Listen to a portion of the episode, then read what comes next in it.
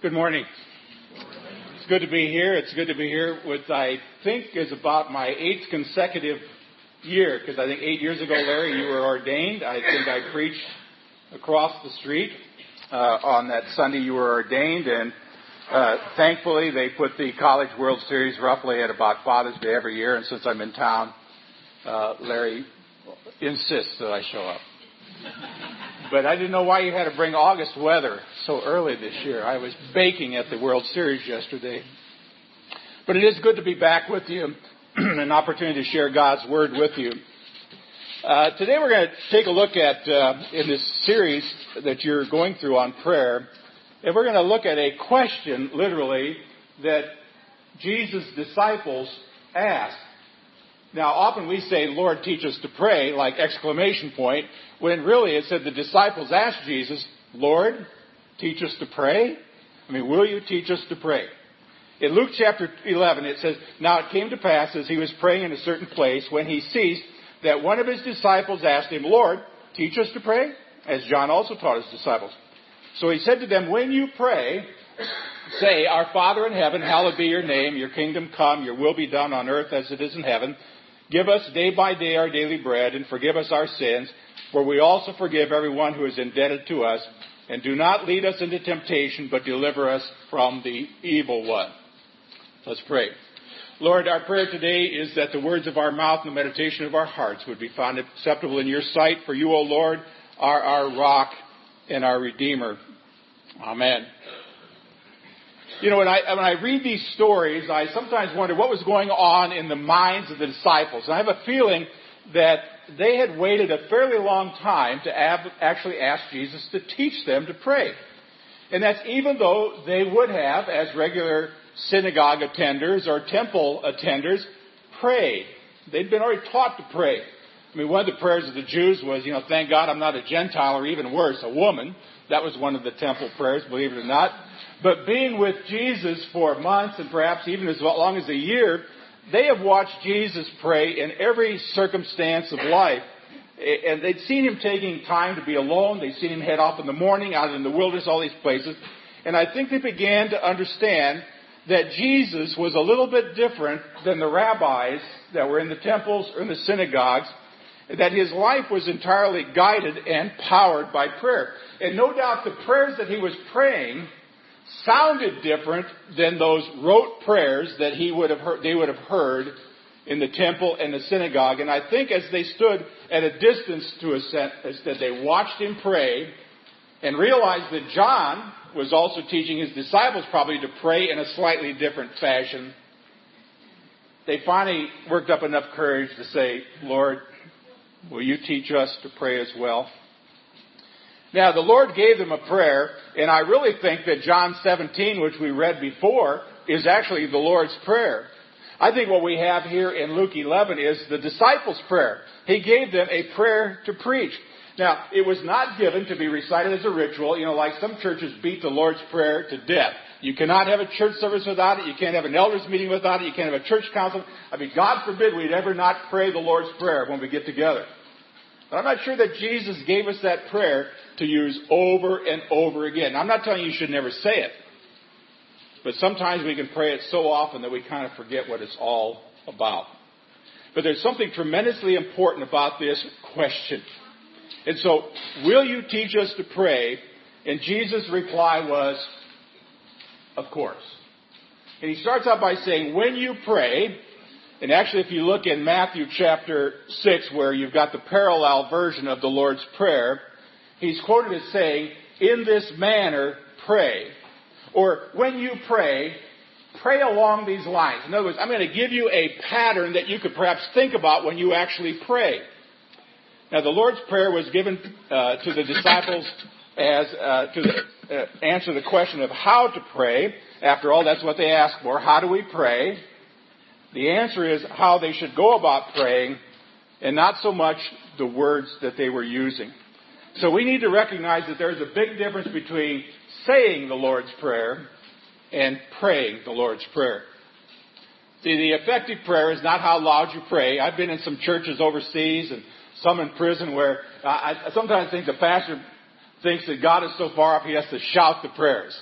Uh, but it doesn't make a difference how loud you pray. It doesn't make a difference how long you pray.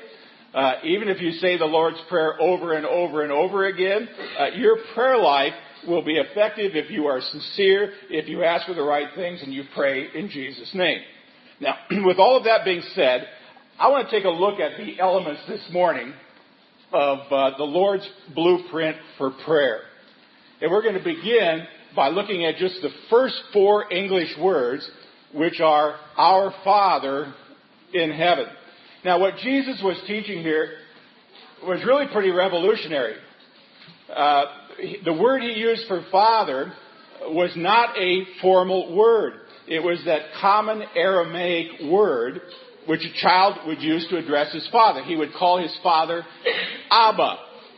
Now, of course, everybody used that word, but no one, under any circumstances, would ever, ever use that word in connection with God. Abba meant something like daddy, uh, but in, it was in much more reverent tone. Literally, that word Abba means my dearest father. Now, some of you kids ought to think about that. When's the last time you called your male parent my dearest father? But that's really the essential meaning of that word Abba. Now, when Jesus came on the scene, all of his prayers were addressed to God, and he always referred to him as Abba, always referred to him as my dearest father. Now, the Gospels record Jesus using that word over 60 times in reference to God.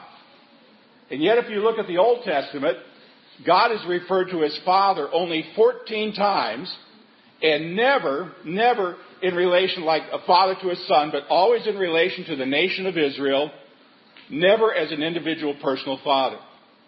See, no one in all the history of Israel up to that point had ever prayed like Jesus. No one had ever referred to God as their Abba. Then Jesus suddenly comes on the scene and he transforms this entire relationship with God from one of a kind of a distant, unapproachable God that the Israelites would have known in the Old Testament to a very intimate relationship.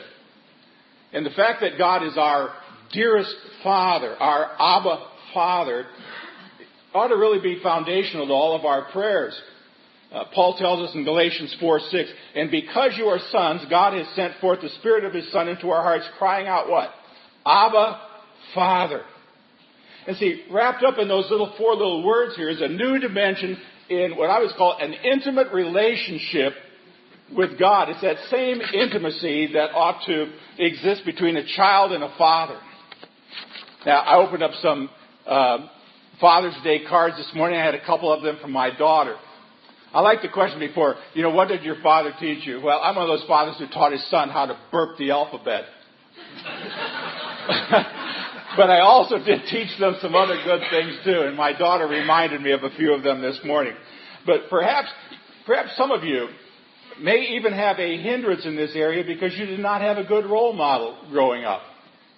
Uh, your earthly father was not around. Maybe your father was an angry sort of person. Maybe he was unapproachable. Maybe he was abusive. Maybe just totally absent.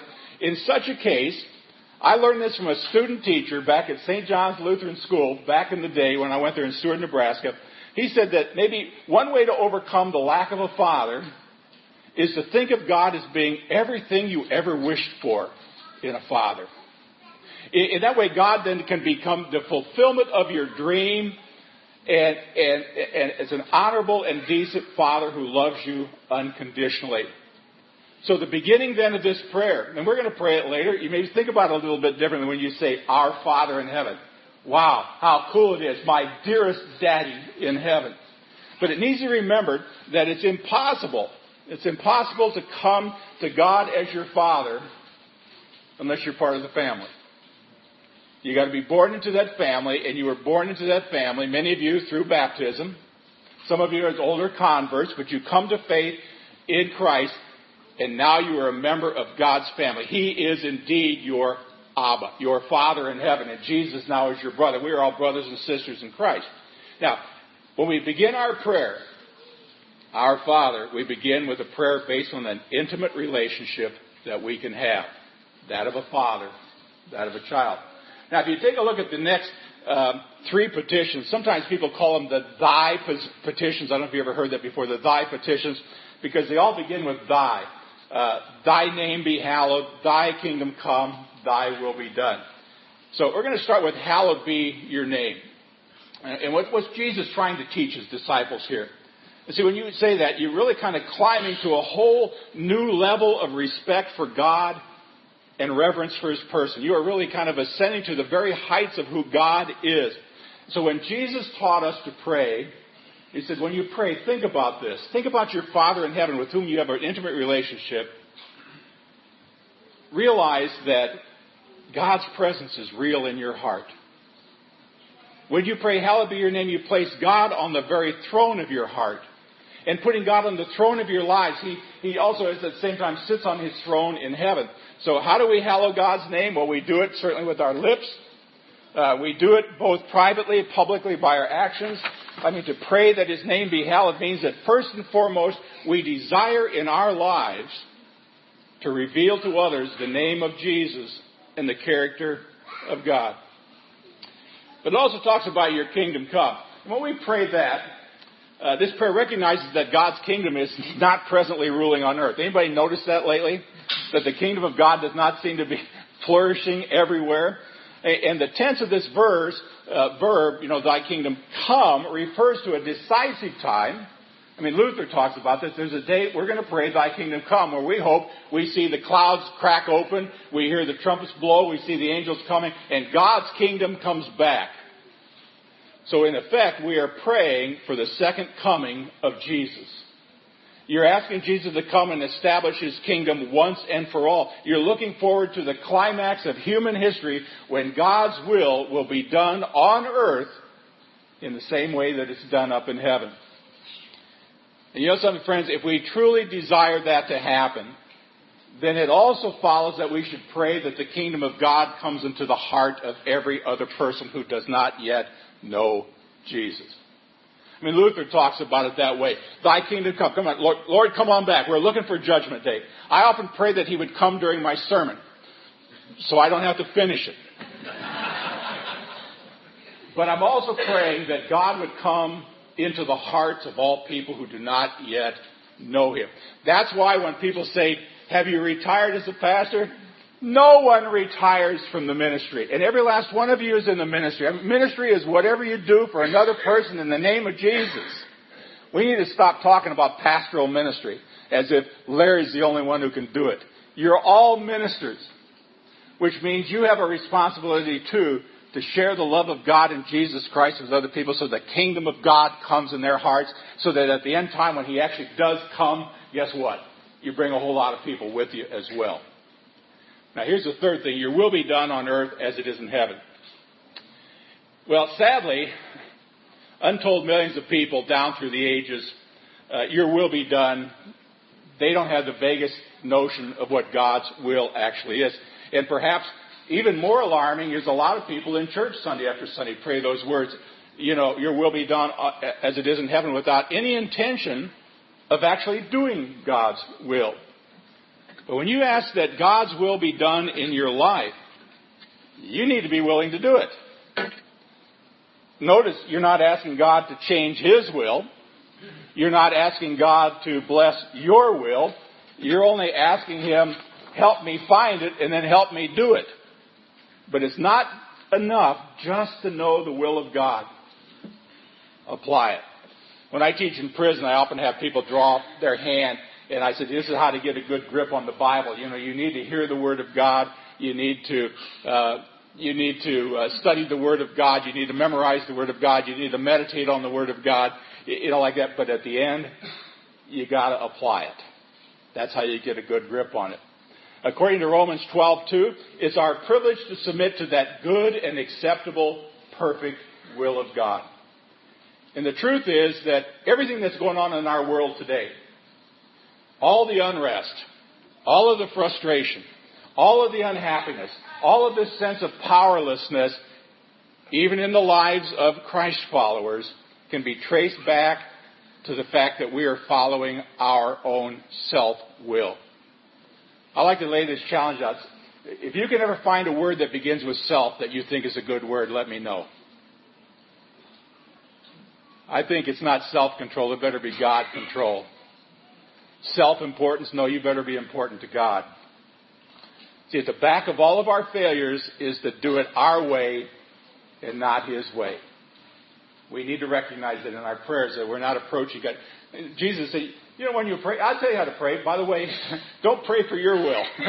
pray that God, God's will is done in your life. So in the first part of the prayer here, we're praying for God's glory, and we're going to now shift to praying for our needs. And I think that's very important that we learn to put God first in our prayers. You know, some of you learned the ACTS, that you've got adoration, that you put God way up in front. You talk about who God really is before you ever get down to the part where you bring forth your request. But see, that's because God has a desire to meet your needs. He really does. Let's think about this one. Give us day by day our daily bread. Now, what does that really mean? I think we miss that, uh, the importance of this simple fact, because I think every last one of you here this morning, when you woke up this morning, none of you, absolutely none of you, had even the slightest doubt that you would be able to eat today.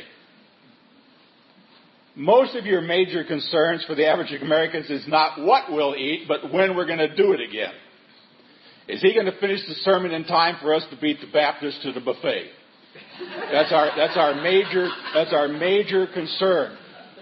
It was only when we used to live in Hong Kong that I think I ever had a concept because every day we could walk down to Stanley Market and there all the Chinese people were buying their food day by day. When I teach in India, same way, day by day. You go to Nigeria, you go to Sudan, people in the market and the, they're buying it day by day. How many of you can walk to your house and look in the freezer, the refrigerator, the pantry, the freezer downstairs, the freezer you have outside and say there's nothing in the house to eat? God wants to meet your needs. And in daily bread, understand, bread means a whole lot more than that peanut butter and jelly sandwich. I love those, by the way. It stands for all the physical needs of our life. I mean, to pray this prayer for our daily bread expresses our conviction that God is actually able to answer our prayers and meet our needs, that God is still able to do miracles. Somebody told me not long ago, they didn't think, they thought the day of miracles had gone. And I said, wow, if the day of miracles are gone, it means that God no longer answers prayer. Wow. See, it's not that we're praying to overcome God's unwillingness, like God is some stingy guy sitting up in heaven who's holding on to all of his stuff and doesn't want to give it up. This is a God who wants to give it to us. But we pray that God would give it to us, that He would bless us. And the spiritual realm is just as true today that yesterday's strength is absolutely useless to fight today's battle. Sometimes we as Christ followers rely on our experiences in the past. We fail to ask day by day for His blessings. Now, all of God's blessings are, are very good, but you know, this little phrase, this day, reminds us we need a daily reminder of spiritual strength. You know, we get stressed out. I don't know about you, but the days I get stressed out, when I feel anxious, are days when I have tried to face the problems of tomorrow today. Now, Jesus addressed that back in the Sermon on the Mount. You go back and read that in, in Matthew. He says, Do not worry, say, What are we going to eat? What are we going to drink? What shall we wear? I mean, how many of you went through that this morning? How many of you men, your wife said, does this look okay? How about these earrings? How about this? I'm sorry, Nance. I've, I've done my duty in Bellevue early this morning by telling you it all looked great. It said, seek first the kingdom of God and His righteousness and all of these things, all of this stuff we worry about is going to be added. So don't worry about tomorrow. Tomorrow will worry about its own things. Sufficient for the day is its own trouble. So when we worry about tomorrow, what are we telling our father? What are we telling our daddy? We're telling him, we don't think you can really provide. So we better worry about it today instead.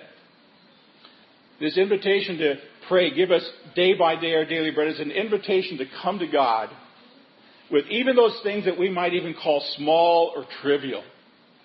We're not just to bring the big whopper prayers, but even the little insignificant things.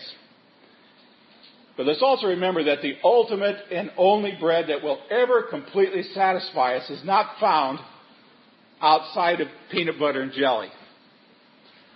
It's the Lord Jesus himself who is the bread of life.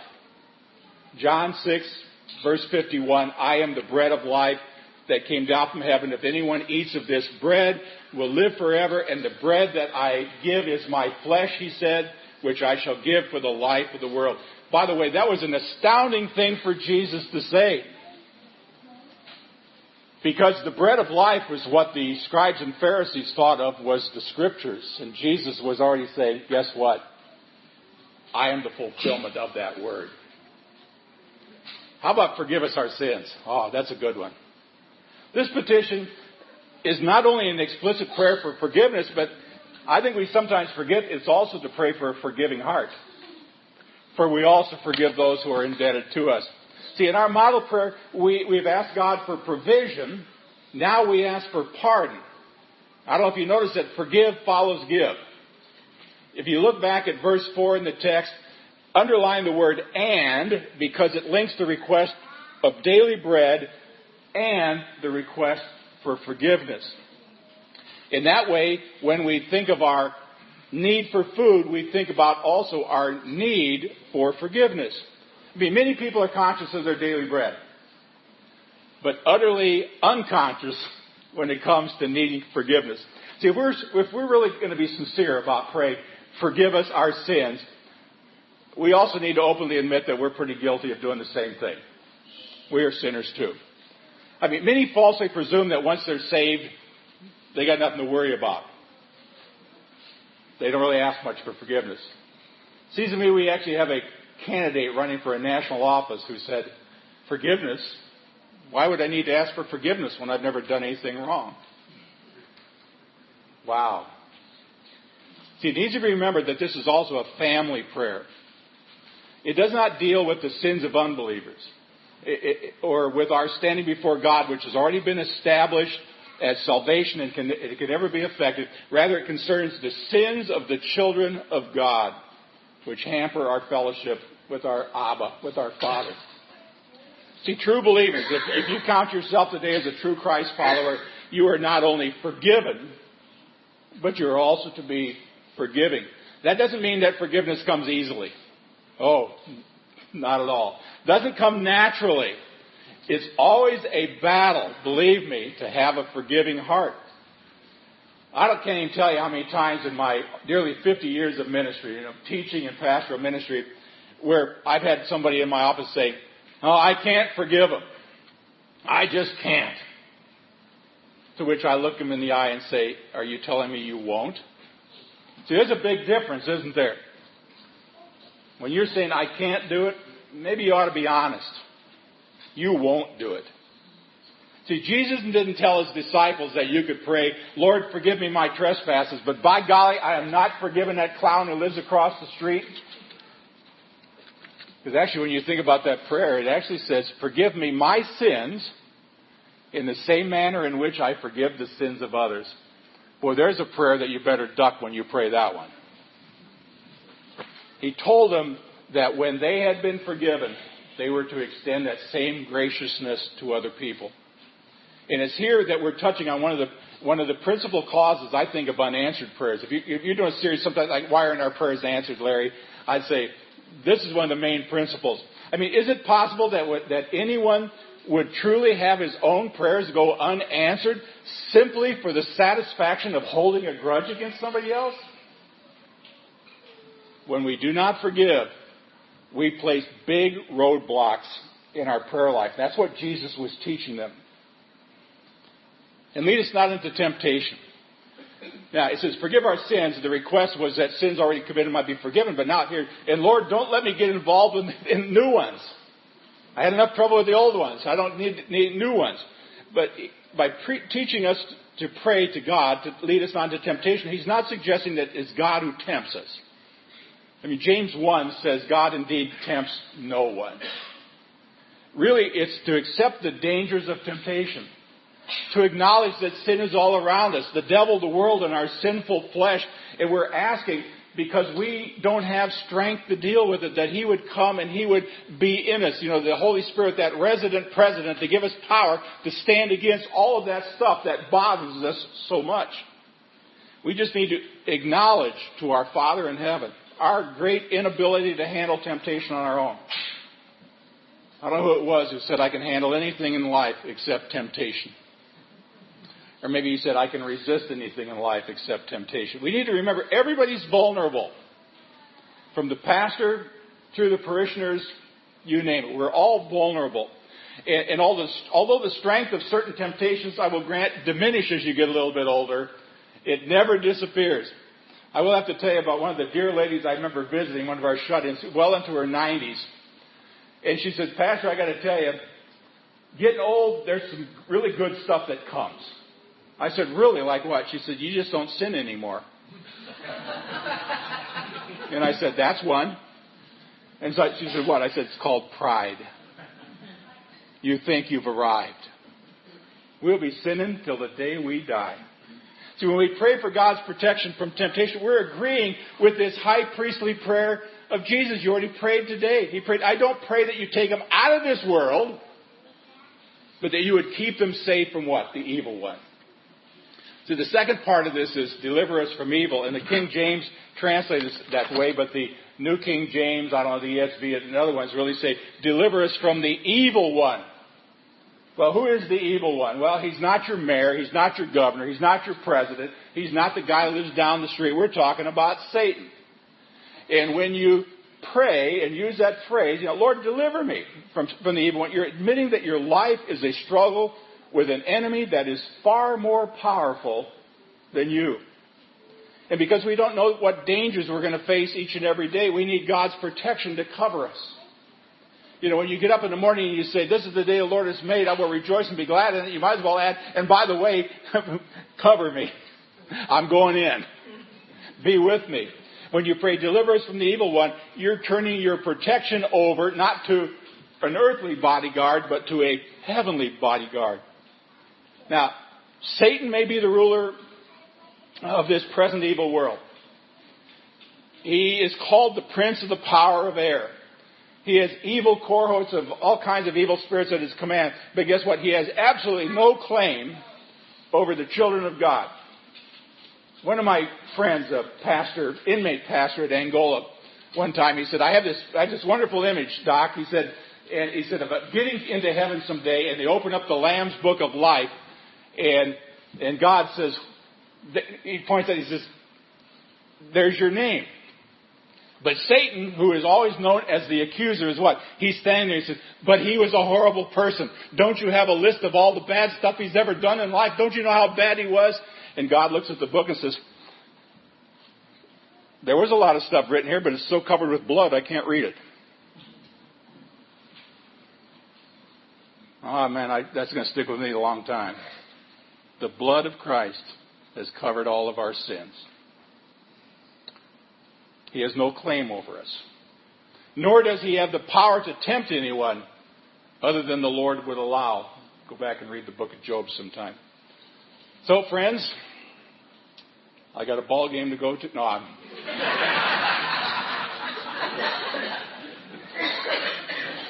this is my last point. To really learn about prayer, you must pray. When I first went out as a teacher, graduated from Concordia Teachers College then in 1966, I went to my first church meeting and almost suffered a heart attack when at the end they said, let's have our new teacher close us in prayer. and I thought, oh, I should have brought that book of prayers in with me. I have no idea what I moaned and groaned through that first time. But over the years, you know, what sometimes we say practice makes perfect. I always say practice makes permanent. Pray each day. Bring it before. I just want to challenge you to do that. Begin by thinking about your Father in heaven, to focus on what, what it means to really talk to the God of the universe. Focus about His priorities, that His kingdom would come in the hearts of people who don't know Him yet, that God's kingdom would come back and take us all home to focus on his purposes, that it would, that his will would be done down here the same way it is up in heaven. To focus on his provision, how he's blessed you every day with all that you have. Man, I'm looking here, five boys and three girls, is that right? Those are all yours? Oh, I, I met somebody else this morning. There's five girls. I, I, whatever they're, if they're not yours, they're sitting in a row with you. you. They belong to you right now. How God has blessed you with them. Think about His pardon.